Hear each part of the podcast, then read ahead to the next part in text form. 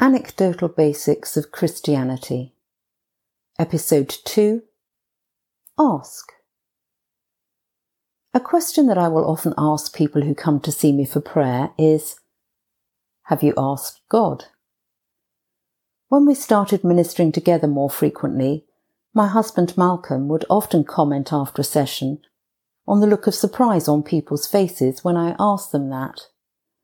But it strikes me that this is pretty basic Obviously, I'm happy to chat things through with people and perhaps in the process help them to come to a way forward or even to a conclusion.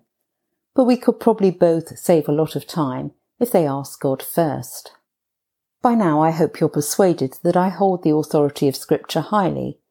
But by God's grace, as well as providing us with His Logos word, Scripture, the inspired word of God, and of course Jesus Himself, God often gives us His Rhema word, a spoken or quickened word, and we benefit from having both. Asking is a key to hearing and a kingdom principle. Matthew 7 7 is a very familiar verse, but being familiar with it and putting it into practice are different things.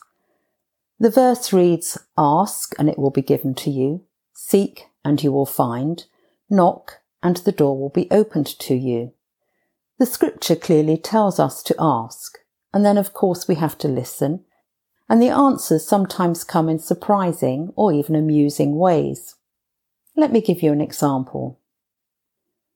Friends of ours decided that they would like to buy themselves an iPad.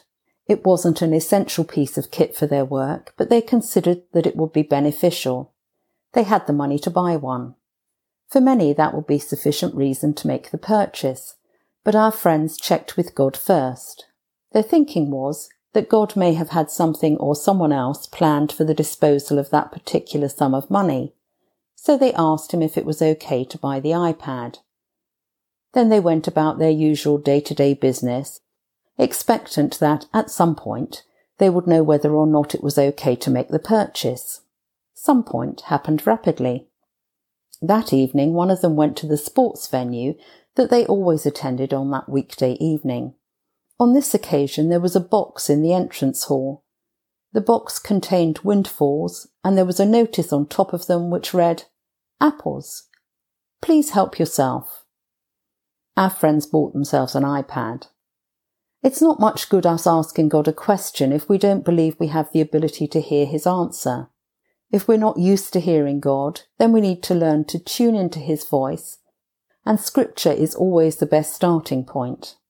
When I first started actively listening for and to God, I always asked him to confirm things through scripture, and he graciously did so. John 10:27 reads, "My sheep hear my voice." So let's be confident of that truth and of our ability to hear God and be attentive to what he is saying to us. Many books or chapters of books on listening to God will include a list of the various ways in which he may speak to us. These lists vary a little, but they have many common items. For example, through scripture, as I've already mentioned, through creation, through circumstance, through a word spoken by a trusted friend, through our dreams, etc. But I believe that the most comprehensive answer to how does God speak to us is any way he wants to, even from a burning bush, Exodus 3, verse 4, or through a donkey, Numbers 22:28 for that story, or even through a box of apples. God is our provider, and so we can ask Him for things, and He is also our teacher, so we can ask Him about things. But we don't just need to ask, we also need to listen attentively for His answer.